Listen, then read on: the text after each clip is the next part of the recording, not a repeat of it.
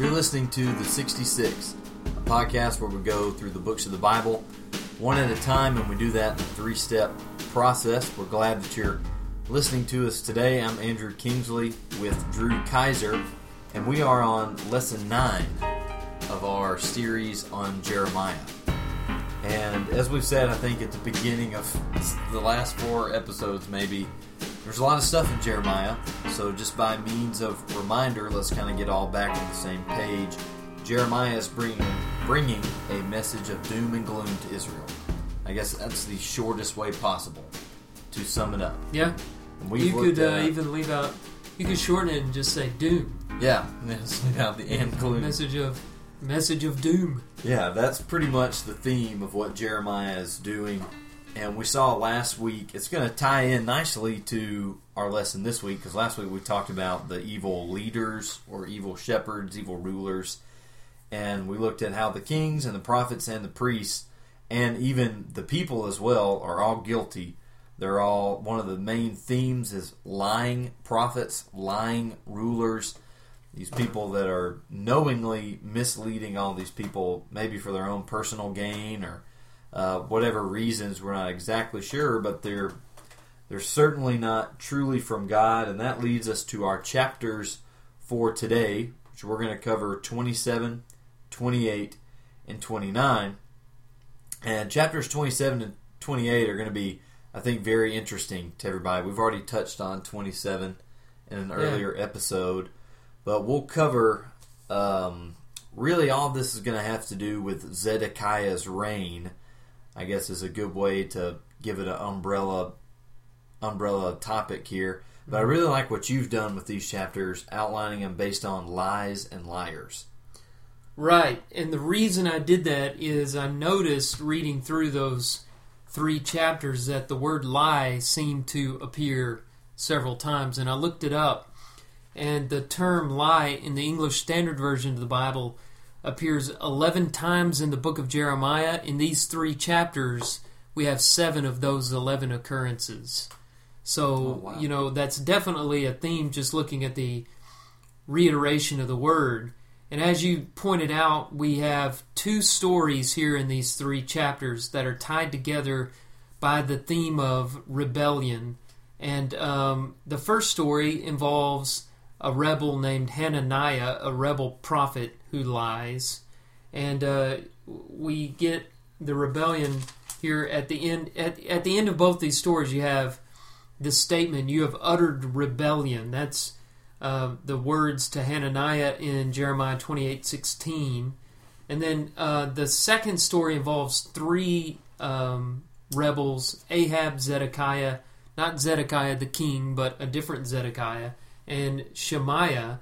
And it is said to Shemaiah in verse 32 he has spoken rebellion against the Lord. So lying is rebel rebellion against God. And uh, that's kind of an overview of these three chapters. Now, uh, let's go into them in our reading and take them one at a time, starting, of course, with chapters 27 and 28, the rebellion uh, there. And this is rebellion against that yoke that Jeremiah wore. And our listeners, if they've been with us through the whole time, may remember our poorly recorded, but, you know, hopefully well given podcast on the object lessons of Jeremiah. That was the one that we did from you were at camp. Yeah, the And- bird was in Yeah, we, our our guest, the bird, Yeah, was pretty rough. involved in that. Uh, but Jeremiah, you know, was talking about the yoke of Babylon, and he was actually wearing this yoke on his shoulders. That's mentioned chapter 27, verse 2, where the Lord told him to make straps and yoke bars and put them on his neck. And then he begins to give his message, which you summarized at the beginning of the podcast. But you can look at um, the liars that are um, disagreeing with him, opposing him. And there are two sets in this section. The first is a group of five different positions that are given in verses 9 and 10. Listen to this. Do not listen to your prophets, your diviners, your dreamers, your fortune tellers, or your sorcerers, who are saying to you, You shall not serve the king of Babylon, for it is a lie that they are prophesying to you. So there's five different kinds of advisors, wise men. You know, it reminds me of Nebuchadnezzar's cabinet or Mm-hmm. Pharaoh's cabinet, you know, having all these soothsayers and sorcerers and uh, necromancers. Uh, these, by the way, some of these positions were outlawed by the law of Moses, and yet they seem to be a big part of the um, cabinet or officials in Jerusalem at this time. Right. So those are some of the liars, and then we get more specific in chapter 28 with a guy named Hananiah. Verse 1 says, In this same year, at the beginning of the reign of Zedekiah, king of Judah, in the fifth month of the fourth year, Hananiah, the son of Azzur, the prophet from Gibeon, spoke to me in the house of the Lord. So he's in the temple, and he's doing this in the presence of the priests and all the people. And uh, you remember Jeremiah's wearing this yoke, and verse 10 tells us that Hananiah goes and gets the yoke bars from the neck of Jeremiah and breaks them. Mm-hmm. And I try to picture that in my mind's eye. What did he? I mean, that's pretty heavy duty equipment. That's so what I was wondering. Like, how thick were the how thick are the wooden beams here? Well, I you know I'm imagining what I've seen, which may be inaccurate, but I'm imagining the yoke that I've always seen in movies and pictured, you know, Yeah. and it's a solid piece of wood. yeah. So, you know, I don't think he took it in his two hands and broke it over his knee. He must have like Mhm. propped it up against a wall and just stomped stomped it to pieces. Uh, the the verb used there for broke can mean shattered. So this was a, a very um, Either way, Hananiah is probably a pretty strong dude. I don't strong know how he and broke it, but outrageous. You know, as outlandish as Jeremiah's stunt was, walking around with the yoke on his shoulders. Oh. This other guy, you know, kind of trumped him with his object lesson. this reminds me of I don't know when you were a kid. Did you ever get like big sticks and try and swing them up against a tree and break the stick? Yeah, it didn't that. always work out well for like me. I remember sticks that were too big, and we we'll probably end up taking this out later. But I remember the No. sticks that were too No, this is what people listen for. you swing it at the tree, and if it doesn't break, it hurts like crazy. Yeah, Like it hurts somehow. It hurts your entire arm, and I don't still don't know understand the I sent the vibrations physics of up that. your up your arm. Yeah, I guess Yeah. that's it. But I imagine like this guy to be able to break that yoke. This is totally. I mean, doesn't matter. But I bet Hananiah was a pretty big dude. I, it sounds like it. I'm guessing though the first time it didn't break all the way through. So Yeah. this is, you know, he he. Wonder how many times he swung it at the. I don't know. tried to break. He Yeah, just seems like a fool here, but um, that kind of gives you a picture of what kind of guy he was. In addition to being Yeah. a liar, he was a showman, and he's just really putting on a show for the people. What are his lies? Go back to verse two of chapter twenty-eight. He tells three in particular. The first one is verse two. I have broken the yoke of the king of Babylon, says the God of Israel. Well, that's not what God said. God is the one who told Jeremiah to put the yoke on and say, Submit to Babylon. And he's mm-hmm. saying, No, I've broken Babylon. The second lie is in verse 3 Within two years, I will bring back to this place all the vessels of the Lord's house, which Nebuchadnezzar, king of Babylon, took away from this place and carried to Babylon. Well, you know, Jeremiah had said in chapter 27, verse 7, that this Babylonian conquest was going to last three generations because he talks about Nebuchadnezzar, um, he talks about his son and his grandson. So that's a lot longer than two years. And then the third, the third lie is in verse four. I will also bring back to this place Jeconiah the son of Jehoiakim. He's talking about Jehoiachin. We talked about him last week uh, king of Judah, and all of the exiles from Judah who went to Babylon, declares the Lord, for I will break the yoke of the king of Babylon. Those are the lies. Jeremiah's response is in verses 15 through 17 of chapter 28. He says, Listen, Hananiah, the Lord has not sent you, and you have made this people trust in a lie. Therefore, thus says the Lord Behold, I will remove you from the face of the earth. This year you shall die, because you have uttered rebellion against the Lord. In that same year, in the seventh month, the prophet Hananiah died. That's two months later, right? Uh, yeah, I was about to ask you if you'd paid attention to. Yeah, the verse one says the Fifth fifth month, month. yeah. So two months after we're introduced to this guy, he's dead. Mhm. So that kind of is proof, and we'll talk about this more. I want to discuss, you know, how do you know a false teacher from a true teacher? But that's the proof is in the pudding here that he Yeah. was not right because Jeremiah is still standing and Hananiah is dead, according to the word of the Lord through Jeremiah. Right. There's some stuff there I want to I want to look into in the next section. I was actually making some notes on that. Yeah, you're writing furiously, so as you said that. we may have so, to do this episode in two parts. Yeah, Um, let's get to. You ready to go to the second scene though? I'm ready. Scene two. Chapter. We have an intermission. Scene two. Okay. I'm ready to go. Uh, this is just chapter 29 for this one. And this is the first one was rebellion against Jeremiah's yoke. Interestingly, this one is rebellion against Jeremiah's letter. Now, let me give you a little background here. The conquest of Jerusalem has already begun. right. 606, 605, somewhere in there, uh, the first group was brought out of Jerusalem in a deportation. This included Daniel and his friends Shadrach, Meshach, and Abednego. Uh, this is after 597. That's when Jehoiachin was taken.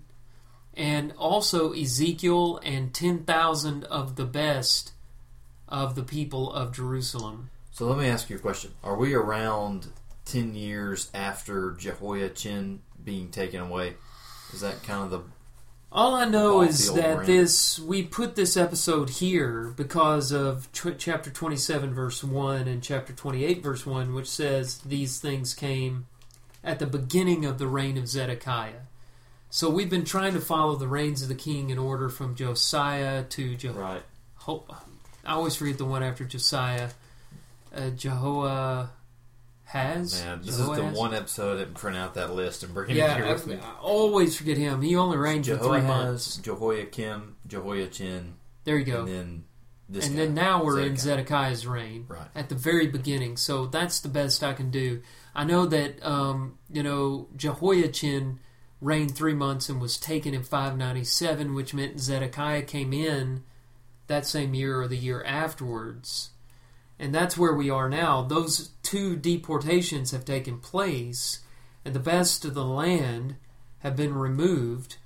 And so it's now that explains why Jeremiah is sending a letter to Babylon. I had to explain all that. that you know, the the noblemen picture. You know, the uh, many of the prophets. Ezekiel is one of the recipients of this letter. Uh, you know, Daniel may have been one of the recipients of this letter. Uh, a lot of Jeho- Jehoiachin was somebody addressed by the letter, and a lot of other people. And so here's the letter in chapter 28, beginning in verse, I'm sorry, chapter 29, verse 4. Thus says the Lord of hosts, the God of Israel, to all the exiles whom I have sent into exile from Jerusalem to Babylon Build houses and live in them, plant gardens and eat their produce, take wives and have sons and daughters.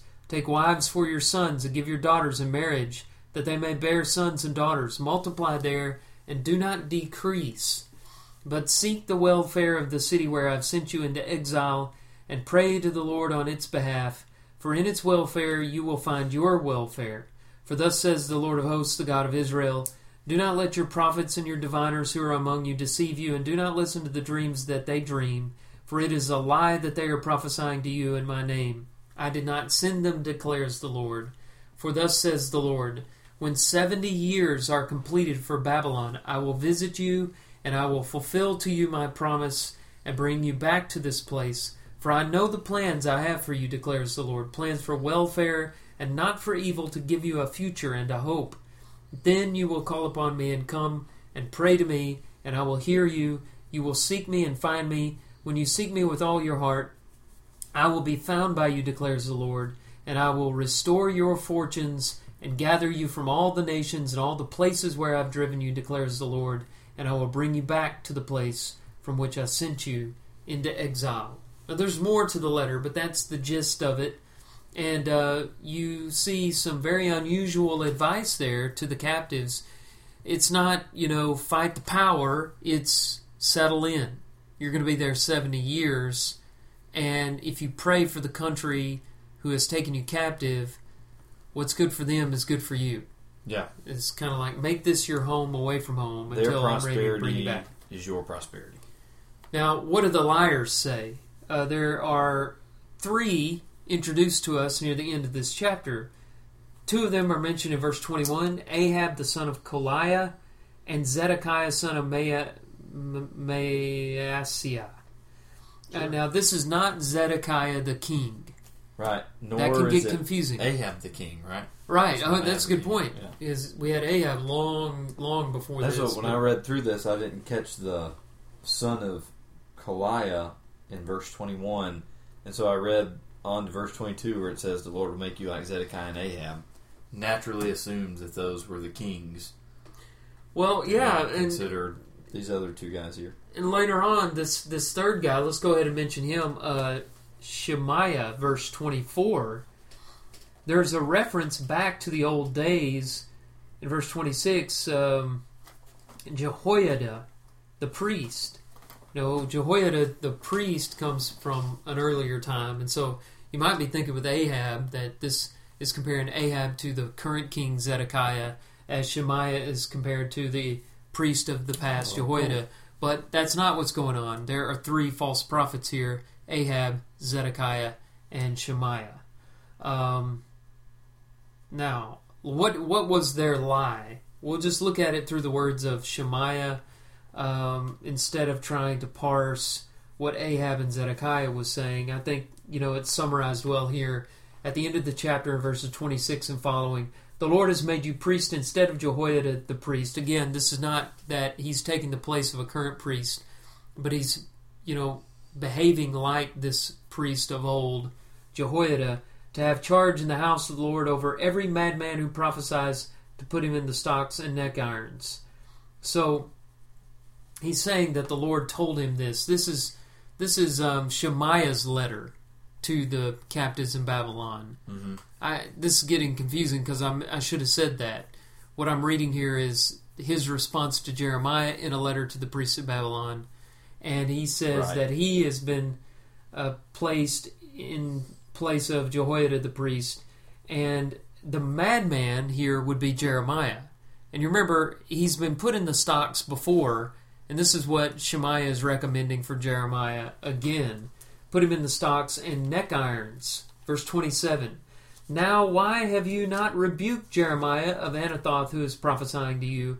For he has sent us, sent to us in Babylon, saying, Your exile will be long. Build houses and live in them, and plant gardens and eat their produce. So that's the lie that's being told: is that Jeremiah is wrong and he needs to be punished. So here is the response, verse twenty-nine.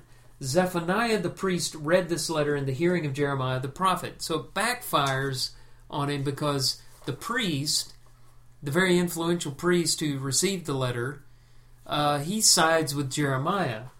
And then the word of the Lord came to Jeremiah Send to all the exiles, saying, Thus says the Lord concerning Shemaiah of Nehelam, because Shemaiah had prophesied to you when I did not send him, and has made you trust in a lie. Therefore, thus says the Lord Behold, I will punish Shemaiah of Nehelam and his descendants. He shall not have anyone living among this people, and he shall not see the good that I will do to my people, declares the Lord, for he has spoken rebellion against the Lord. Um, so, you know, what's interesting here is you see this distinction that another allusion back to our lesson on object lessons. Do you remember the figs, the good figs and the bad figs from chapter 24? Yes. Well, you see the good figs and the bad figs. In fact, he even mentions figs again in verse 17 um, in his letter. Thus says the Lord of hosts, I am sending on them sword, famine, pestilence. I will make them like vile figs, so rotten they cannot be eaten.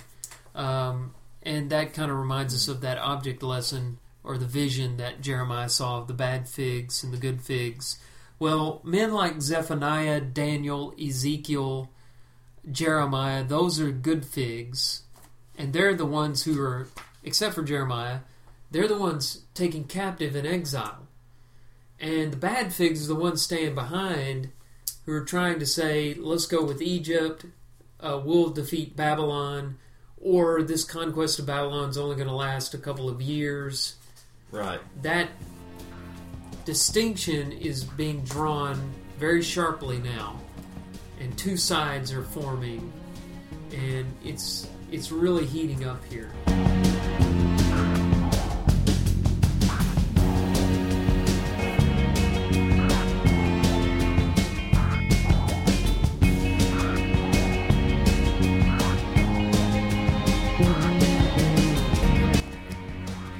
All right, so the first thing we want to dig a little bit deeper into is at the very beginning of our reading for this week. It's in chapter 27 and verse 3. Now, this is right after God tells, in verse 2, God tells Jeremiah to make this yoke and put it on him. Then in verse 3, he says, Send word to the king of Edom, king of Moab, uh, Moab, the king of Tyre, and the king of Sidon. And so I guess at first glance, it's kind of interesting, or I guess curious, why would you know, why are we sending this message out to these different kings? I thought the focus here was on Israel. Well, if you look finish the verse, it says these envoys that have come to Jerusalem to Zedekiah, king of Judah. Now, if you remember, a long time ago, Hezekiah had led a rebellion against the powers that be, and now here Against we have Syria back then, right? right, That was the empire to beat right, in Hezekiah's day. Right. And now we have, and at the end of that, we actually, you might remember that Hezekiah is visited by these people from, guess where? Babylon. And then that's Yeah. where Isaiah says to Hezekiah, You've done foolishly. Babylon's going to come in and wipe everybody out. You've shown them all the gold and stuff in the temple. Right. So Yeah, that actually leads to this. because he yeah he he led them through and showed him all the vessels, which we're going to talk about in a minute. Yeah, right. So that's a really good parallel parallel there with the vessels. Uh, but here in verse three, he talks about these envoys from Edom, Moab, Tyre, and Sidon that have come to see Zedekiah. So they know Zedekiah. Probably they know Zedekiah is wanting to rebel against Babylon and is planning on doing just that. And these guys all want to do the same thing. So they're coming to see Zedekiah and try to form some sort of allegiance with him so that they can all stand together against Babylon. And that is why you see in verse 4, God says, Give them this charge for their masters, that is, their kings. So say this to all the kings, and this basically where he says, Everybody needs to submit to the yoke of Nebuchadnezzar, and if you don't, the God of Israel is coming after you.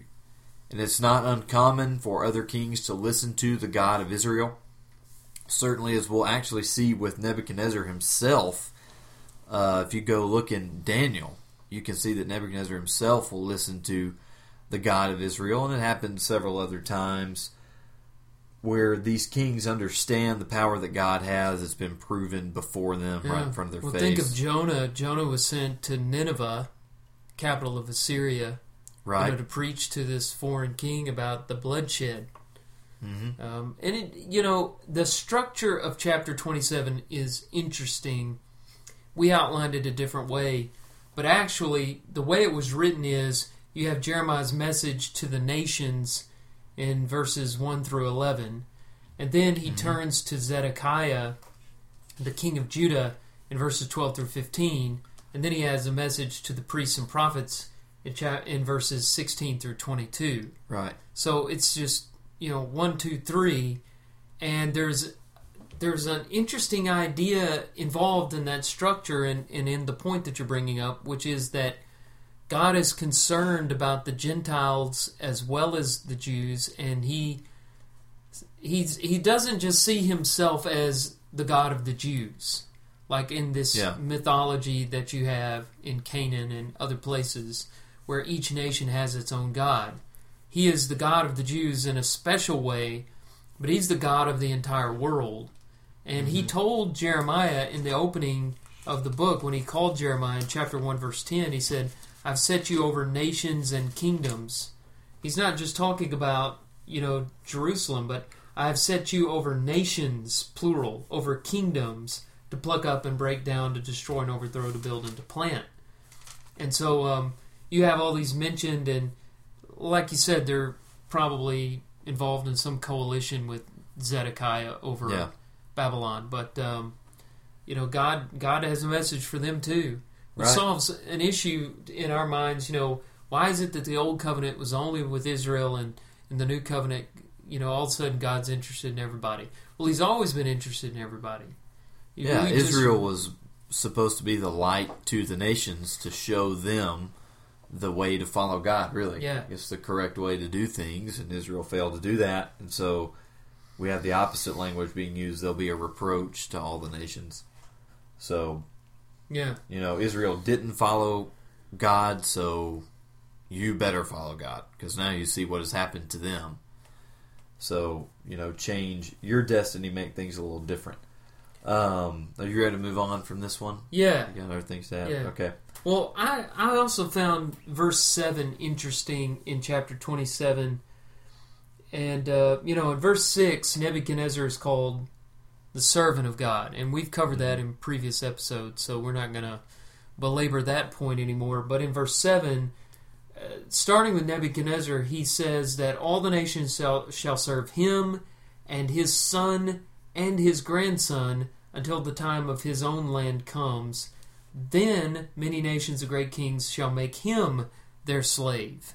So, you know, Nebuchadnezzar is the servant of God, and then he's going to be a slave to the nations as God, in his sovereignty, overturns everything Mm-hmm. and punishes Babylon for their sins as he is punishing his own people for their sins. Now, we've talked a lot about the 70 year prediction that Jeremiah first gave in chapter 25, verse 11, and he gives it again. Where does he do that? In chapter 29, um, 70 years. Man, I, there's so many. Um, It happens all over the place. I'm thinking of. oh, I've forgotten it. I had it written down. and I can't find where I wrote it down. Um, and it's, I mean, I know nobody's out there thinking, "Oh, please come up with that verse." I got to write that down. But now I just have to look it up. It's uh, verse three through six of chapter twenty-seven. Does he say that in verse six? Got it. Twenty nine ten. Thus says the Lord, Ah. when seventy years are Thank you. completed for Babylon, I will visit you, fulfill my promise, and bring you back to this place. Now, I believe that number 70 is wrapped up in this idea of the three generations of Babylonian conquest in verse chapter 27 verse 7. Because a Okay. generation is roughly 40 years, well, that's not going to work, is it? On the long end, a generation is 40 years. Yeah. But that's like, you know, this is generations of reigns. The word generation is not used here, but uh, the idea of rulership. So Nebuchad- Nebuchadnezzar is going to rule, then his son is going to rule, then his son is going to rule, and then Mhm. it's over for Babylon.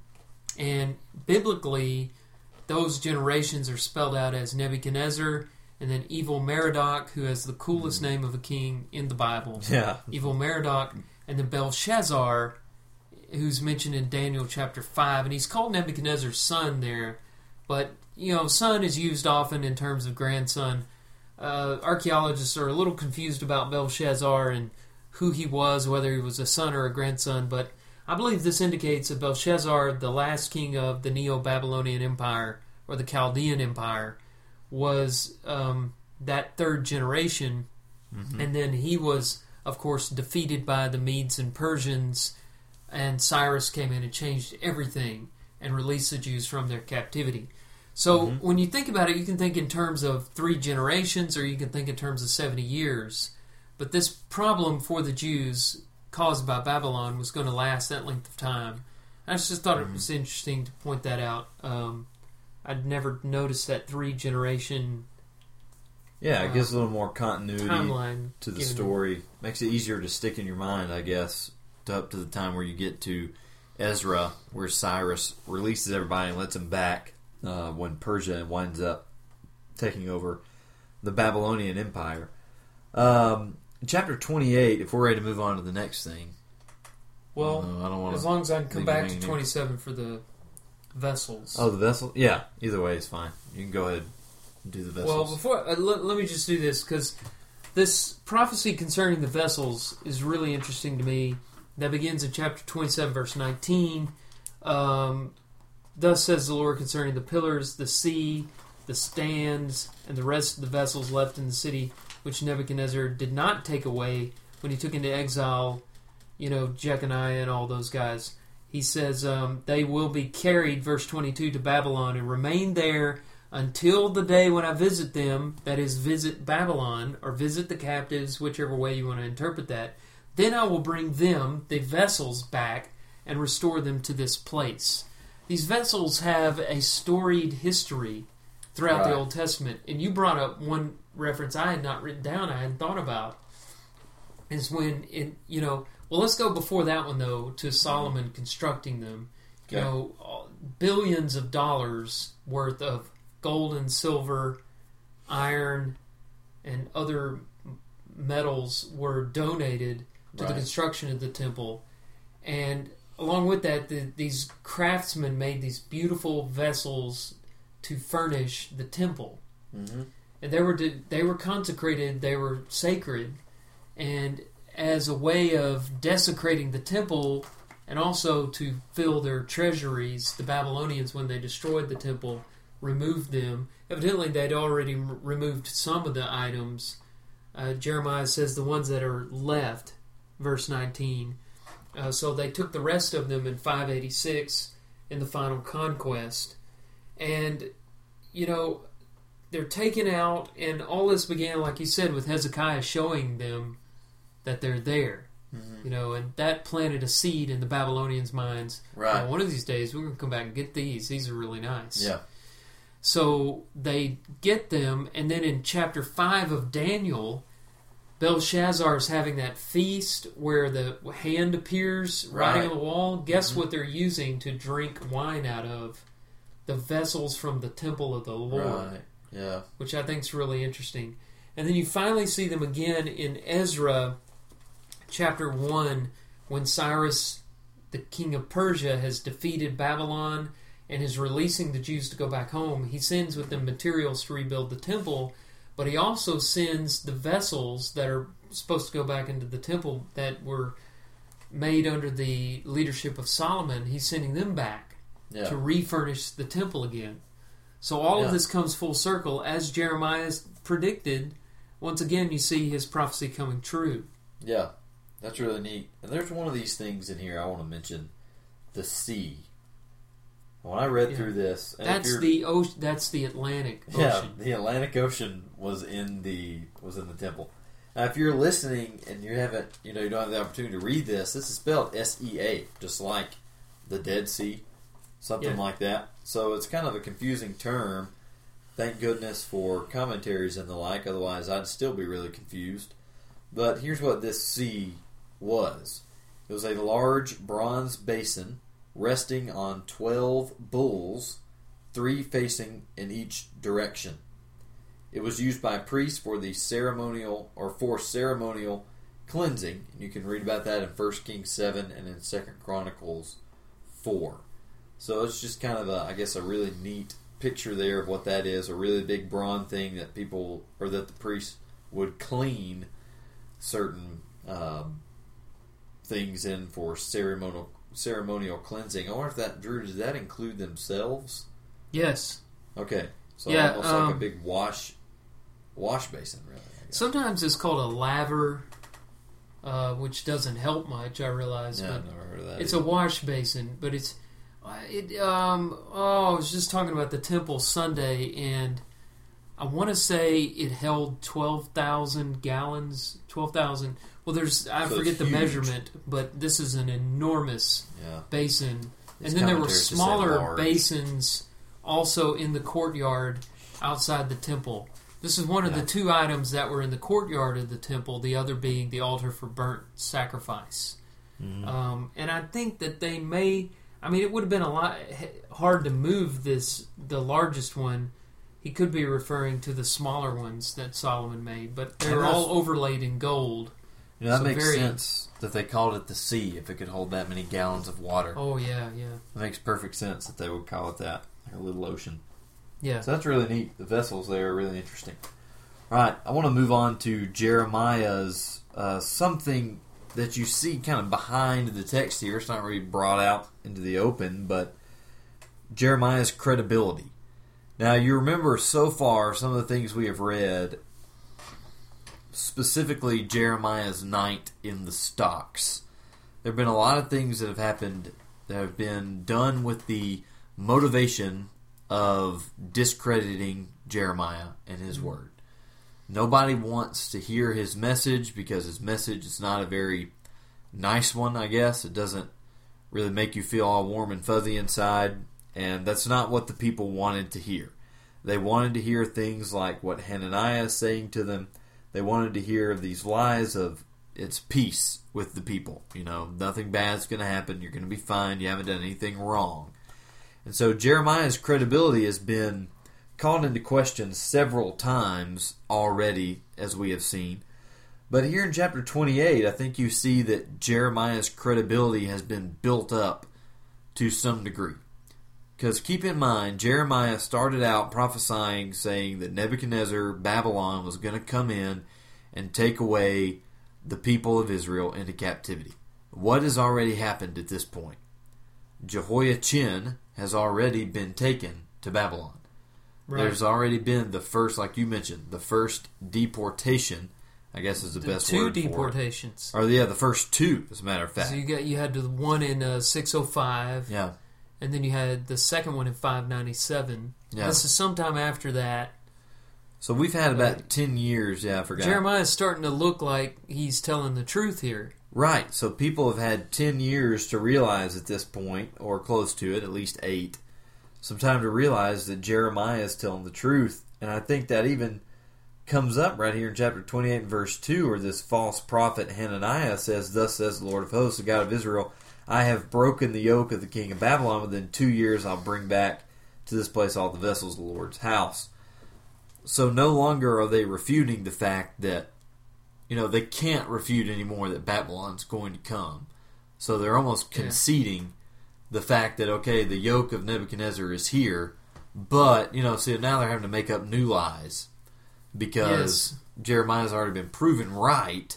And I think, you know, there's something to say for what Jeremiah says back to Hananiah when he says, you know, the prophets of old have prophesied war and pestilence and all these bad things. But as for the one who prophesies peace, when the word of that prophet comes to pass, then we'll know that the Lord has truly sent him.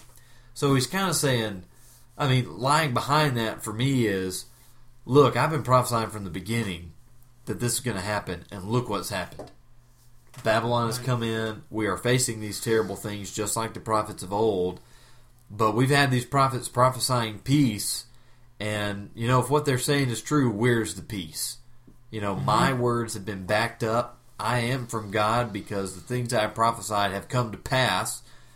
What have you prophesied? What did you prophesy 10 years ago, Hananiah? Hananiah was probably one of the guys, and again, we're reading into this here, but if he's a false prophet, what were the false prophets saying? They were saying, Peace, peace. All is peace. Comfort for the people. So it's likely that 10 years ago, Hananiah was saying, Hey, look, Babylon's not going to come in.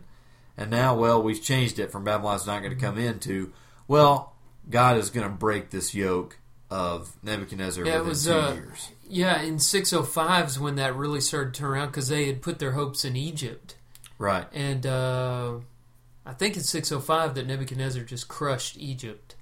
So they quit talking about Egypt all of a sudden, and they're changing. You know, when you know what this reminds me of. Remember that guy? I think it was in 2011. It's been a long time ago now, or maybe it wasn't more recently than that. But he said the world's going to end. I don't remember the exact month, but it was like Oh, I remember it was the 21st of the month. It was like March 21st, hmm. 2011. I believe that's when it was. Hmm. The end of the world. I have locked myself in a closet for six months and I've studied the prophecies. And get your stuff ready because God's coming. Yeah. March 21st, 2011. Well, on the 22nd of March, this guy should have been like saying, uh, I am a false, you know, please forgive me, I'm a false teacher, I was mistaken, I have no, I repent in sackcloth and ashes. But instead he goes, I made a slight error. It's October 21st, 2011. So he doesn't even go out like a few years. Yeah.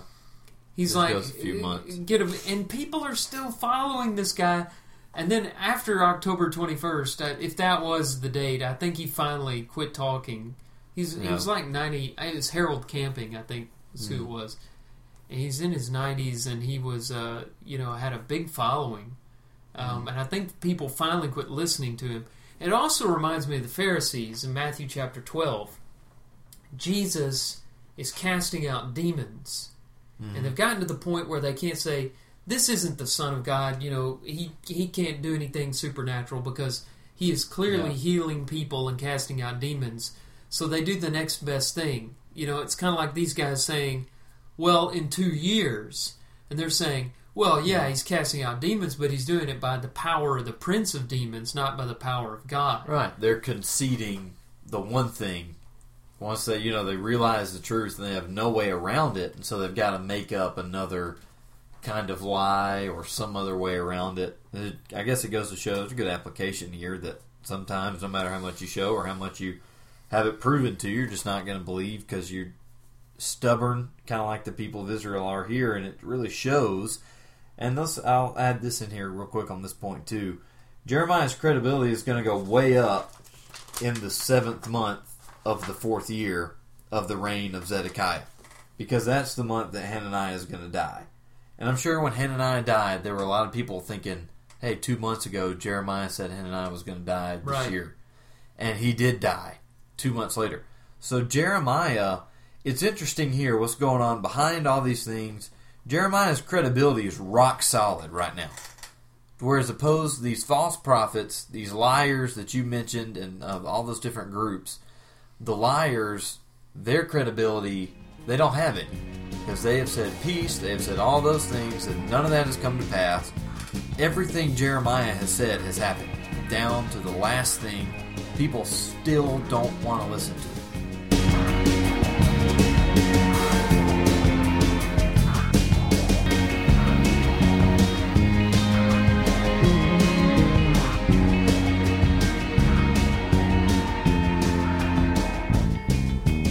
Let's get into this practically. Uh, some lessons that we can take away from this. Number one, you should know teachers, you shall know teachers by their fruit.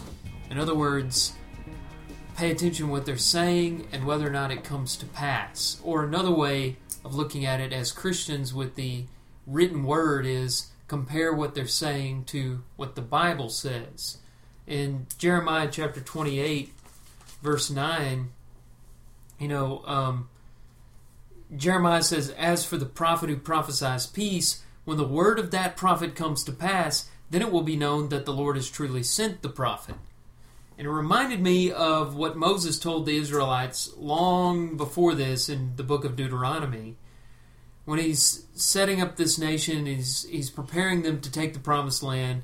He said in Deuteronomy 18, verse 20, The prophet who presumes to speak a word in my name that I have not commanded him to speak, or who speaks in the name of other gods, that same prophet shall die. And if you say in your heart, How may we know the word that the Lord has not spoken? When a prophet speaks in the name of the Lord, if the word does not come to pass or come true, that is a word that the Lord has not spoken. The prophet has spoken it presumptuously. You need not be afraid of him. Boy, that is a lesson we need to learn today. Yeah. When a man stands up and presumes to speak a word from God, and you open your Bible and it doesn't say what that guy is saying, Right. we don't need to be afraid of him, except in following him. We need to be afraid to follow him. hmm You know, Jesus said that these guys will look like sheep. They're wolves. Beware Yeah. of false prophets who wear sheep's clothing, but inwardly are ravenous wolves. He says you will recognize them by their fruits. hmm Matthew seven sixteen. So, you know, that's the first lesson here. It's a very important one. Yeah, and I think it it ties directly into the fruits of the spirit that we're given in Galatians chapter five, verse twenty-two. To where nowadays I think people are like, well, how can you tell? And this is also in uh, is it First John test the spirits? Yeah, First John Um, four one. Yeah, First John four, where there are people saying, you know, how do we know who to listen to? And not that that's unfair, because I think it's a very valid question to ask. How do we know who to listen to? Because all these different people have different ideas about God, about Christ, about His teachings. How do you know who to listen to? And this is what makes or breaks it. And I think we, a lot of times, we try and think of nowadays, well, if this guy is, and you see on TV, these people are trying to heal folks and all that, and, you know, things that, um, you know, are a big scam. And so by their fruit, you know, they're proven to be untrue. That's why a lot of people don't believe in it. Um, but I think it's really simple because if when you break it down according to what the New Testament says, you have uh, in First John chapter four where John says anyone who confesses the name of Christ, that is, you know, that is someone who's from Christ. And then you have here in Galatians five, but then you get in more technical stuff. Well, they believe that there's Christ, but all this stuff is wrong. Well, I think Galatians chapter 5 is a good way to look at that. What kind of fruit should you be bearing? If you have the Spirit of God in you, it doesn't say anything here about healing people, raising people from the dead, uh, healing blindness, or any of those kinds of things. Here's what it says The fruit of the Spirit. If you have the fruit of the Spirit, here's how people are going to know it love, joy, peace, patience, kindness, goodness, faithfulness, gentleness, and self control wrapped up in that, certainly in faithfulness, you have wrapped up the um, willingness to be obedient to the Word of God. You know, faithfulness to the Word of God. How how uh, much are you going to stick to the commands of God? Are you going to be faithful to Him? So certainly we have a way to recognize people, and I think this is really lends itself perfectly into your next point. I'll kind of take it a different direction, that you can use it the way I think you're wanting to use it as to what Jeremiah is going to do in chapter 28 when he doesn't say anything back to the false prophet there. He just chooses to walk off, you know, because he didn't have a word from God. He didn't try to presume that he had a word of God there to, to deliver in that moment or try to just talk off the top of his head without knowing that he had a word of God. And he Yeah. waited until the word of God came to him, and then he came back to Hananiah and said, Okay, here's what God says to you. It's not like Jeremiah wasn't clever enough in the moment to fire back a response at Hananiah after Hananiah broke his yoke. You know, it's not that Jeremiah was not quick witted enough, it was simply that the prophet of God has to wait on the word of God. Yeah, his his wit is in good shape because uh, we didn't mention chapter twenty eight. You know, when Hananiah first comes up and says all this stuff, in verse six, Jeremiah says, "Amen." You know, Yeah. may the Lord do so. May the Lord make the words that you have prophesied come true. Uh, that is sarcasm, folks. He's not being serious there. I mean, maybe he's saying, "I wish it were so." You know, I wish that we could look at life through rose tinted glasses and it be so. Or he's just, you know, mocking him. Yeah. And I think maybe a little of both. But then this guy starts smashing up his yoke. And, you know, he didn't say, hey, you, yo- you owe me a yoke. You know, he didn't say anything. He just he just walked away. So the lesson there is sometimes you just have to walk away. Uh, that's verse 11. Jeremiah just went his way. Yeah. But then in verse 12, sometime after the prophet Hananiah had broken the yoke bars from off the neck of Jeremiah, the prophet, the word of the Lord came to Jeremiah. So he returns, but not until he gets a word from the Lord. I remember one time, um, you know, it was when I was first starting to preach, I wasn't that good. I wasn't like you, Andrew, where you came out of the womb being a good preacher.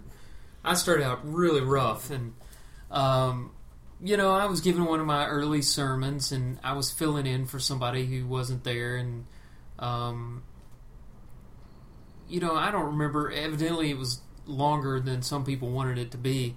And an elder met me out in the foyer afterwards, and instead of encouraging me, he said, "You know, you do a good job, but you're not good enough to preach 45 minutes." And I know I didn't preach 45 minutes, but you know, he was really trying to hurt me. Mm-hmm. And and I remember I just I don't think it was because I was noble or smart. I think it's just because I didn't know what to say. I just didn't say anything and walked away. And it was like I had stumbled upon something that was very useful.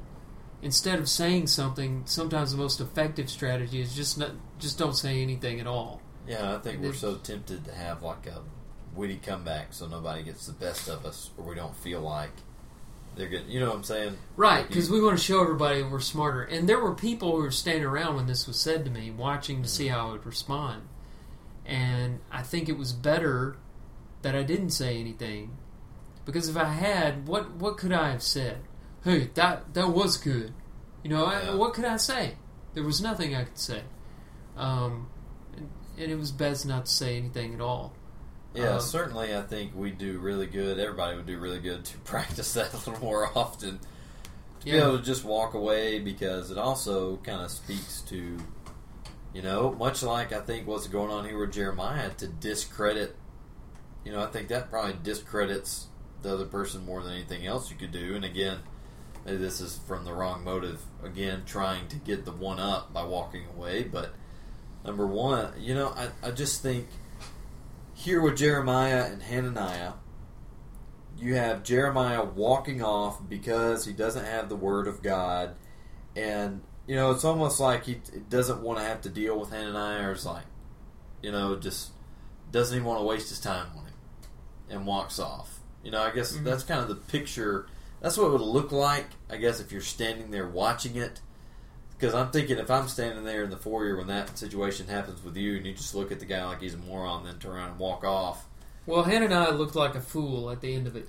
Yeah. But you know, the wise man said, "Answer a fool according to his folly," and he also said, "I'm paraphrasing, but if you answer a fool, you can't answer a fool without becoming a fool." yeah. And so, if you get involved in this, you know, a debate with a logical, rational person is one thing, Mhm. but getting in a conversation with a fool like Hananiah is totally is all that's going to do is ruin your credibility. And as you Yeah. had pointed out, Jeremiah had built up quite a bit of credibility. right. And he was on his way to having even more. And throughout this, we'll see him suffer a great deal, but we'll also see him respected more and more and more as his prophecies come to pass.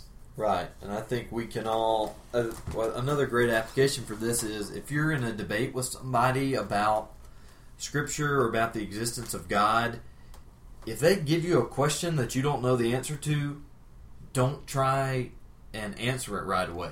If you don't have the information at hand, then it's perfectly fine to go and get the information and then answer the question. Because what you're going to do is, if you start trying to answer a question for which you have no answer, you're going to give some kind of just bogus answer that's going to be ridiculous, probably. You know, unless you're really quick witted and really smart. If you are, fantastic. But I know for me, if I get a question I don't know the answer to, someone asks me a very difficult question, I'll say, you know what? Let me do a little study on that, and I'll get back to you. Well, and another rule of thumb when you get in biblical discussions is if you don't have control of the conversation, don't throw much in there. Yeah. because um, you know that's another thing that I've. Somebody wants to get into tongue. You know, uh, tongue speaking is one of the ones that you know comes up all the time, and people Yeah. feel very passionately about it. And we're in a barber shop or someplace like that, Walmart, and somebody brings it up. I'm not going to have the time or the person's ear who's listening to me to really walk through that complicated subject. And so rather than try to overpower that person and take over the conversation, I just don't contribute a whole lot. I may show Yeah. my dis I may say, well, that's not exactly what the Bible says or whatever, but I can't get, I can't win that debate when somebody's already, you know, started it.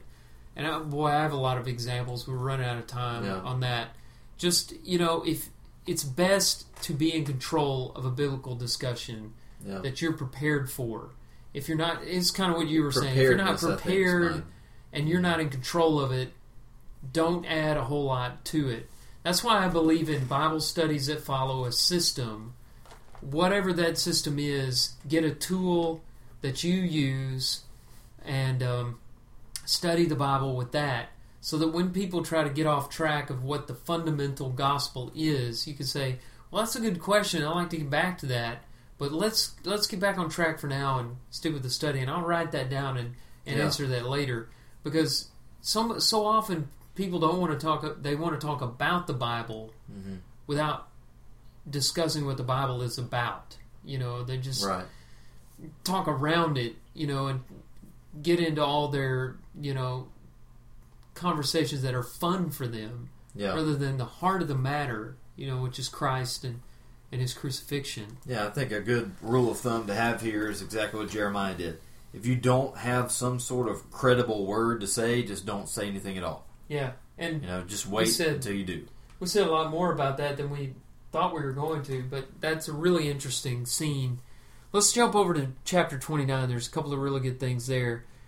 Uh, big practical applications here in verse 7 of chapter 29 in the letter to the exiles in Babylon. Jeremiah tells them to seek the welfare of the city where they have been sent and pray to the Lord on its behalf, for in its welfare you will find your welfare. Here's the third lesson the proper attitude of God's people in a godless land is to pray for that land. A lot of Americans are upset about what's going on in our country right now, and they should be. There's some very disturbing things. There always have been disturbing things in this country and in the world, and we certainly haven't reached the point of where the captives of Babylon were, or where, say, Peter was in the Roman Empire when he was telling his readers to pray for their king, um, to honor the emperor, to behave themselves in an honorable way in front of the Gentiles. I'm summarizing a lot of passages that I had written down here. But the proper attitude is to pray for your leaders, pray for your country, so that you can, to use the words of Paul, lead a peaceful and quiet life. You know, the government is not going to be the church. And it's something that, you know, I had a conversation on the phone with a lady this morning where I was trying to explain to her that politics is not the answer to life. Right. And, you know, people get so wrapped up in it and they want the government to fight God's battles for him. That's what the church is supposed to do. But the government is supposed to keep um, people from oppressing us and give us our religious liberties. And so, as long as we have the freedom to practice our religion, our faith, and, and to evangelize and to teach, then we're in about as good a situation as we're going to be in when it comes to the government. right. But this this last application is really good too, so I'm going to let you make that one before we go too far down the government politics road. Okay, and I know that's. I mean, I'd like to talk more about that, especially with all the debates and things that are going on now. But I'm sure Um, we'll have another opportunity in yeah. Jeremiah because there's a lot of political disturbances in the Yeah. latter part of the book. yeah, but I want to move on too because I think this next one is extremely important for us. Verse eleven: For I know the plans I have for you, declares the Lord, plans for welfare and not for evil, to give you a future and a hope. This is a passage I know that a lot of people probably have in their house, hanging up somewhere, or committed to memory. Something when things are going bad, this is a good verse of encouragement, and it is. But I do think we need to be careful when we read passages like this and Romans 8:28 that say all things work together for good for those who love the Lord. I think we read those passages, a lot of times we kind of read our own meaning into that Yeah, we read this in verse 11 and we say, you know, I have plans for you, not for evil, to give you a future and a hope. And our our definition of that future and hope might be a little bit different from the actual future and hope that we really have. You can read from Paul in Philippians chapter 3 the prize at the end, the thing that he's straining for, is what comes from the upward call of Christ uh, or of God through Christ Jesus, and that certainly is the reward of an eternal life with Christ. Paul is talking there just in the verses prior. He talks about attaining the resurrection from the dead, not through a righteousness of his own, but through the righteousness that comes through belief in Jesus. So, the ultimate thing at the end here, the future and hope that we have, is not necessarily health and wealth here on earth. Now, I think that is the temptation for us all to some degree, to where you have a loved one who is diagnosed with some awful disease, you know, that, that is life threatening. And so we immediately, you know, like we should, the first thing we ought to do is hit our knees in prayer and pray to God about, you know, please um, heal, or we, you know, we hope that you will heal him, and we need to pray in faith. James chapter one says, "Pray with faith," because um, if you don't, pretty much don't expect anything from God, and that's in the first few verses where James is talking about praying for wisdom. So we need to pray with faith, and we need to pray, but we also need to pray with a fair mind. You know, much like I'm thinking about Shadrach, Meshach, and Abednego, some guys we've already mentioned. Right before they were thrown into the furnace, their exact words to Nebuchadnezzar were God as well. I'll paraphrase their exact words. How about that? Um, they say, you know, God is able to save us, and He will. But even if He does not, yeah. let it be known that we would not serve your gods. So they were very fair. They had faith in God. They knew that He had plans for them for good, but they also knew that their will was not the important one, as the will of God, and that God was going to do good or God was going to have these good plans for them, not for evil, whether or not they were burnt up or not. So I think yeah. we need to be fair minded to concede our will to the will of God. And when we read passages like this, I have plans for you, not for evil, but to give you a future. He's not saying, I have plans for you to have uh, a nice retirement. I have plans for you to have a great career. He's saying I have plans. The way it translates to us today, or the way it applies to us today, is I have plans for you to be with me for eternity. And you know, anything on this side of that is working together for that. All things work together for good for those who love the Lord. Think trials strengthen your faith, but in all these different ways you can take that application. But the important thing is understand what this ultimate plan is. And the ultimate plan is for you to spend eternity under, with God. Yeah, under the new covenant, which you know, right? He had something very specific in mind in the context of chapter twenty nine that a lot of people who quote that verse have no idea about, and mm-hmm. uh, that's why we do what we do at the sixty six. Is not to sound like you know we got this big operation going, but we are we have this mission to go through every book of the Bible and understand it. And there's this attitude that you know, well, the Old Testament doesn't have anything to do with me and then people will quote from the Psalms as, from Jeremiah, pulling things out of the context that they that they want, because there are some beautiful things in the Old Testament. And I don't think that's right. I think we should know the Old Testament, understand its relationship to the New Testament. And right. our last episode of Jeremiah is really going to uh, tap into that as we talk about chapter 31. But we're out of time today, and we're so thankful to you for joining us more and more listeners are telling us that you know they're listening, and we love to hear that. We hope that you keep listening and stay with us. Uh, we're closing in now on the last few episodes of the Book of Jeremiah, but there's still a lot of good stuff to go. So stay with us and check out if you haven't done so already our other episodes on other books. We've covered a lot so far. We know we're close to the halfway mark. Uh, we got a lot more to cover, and uh, we look forward to doing that. Until next time.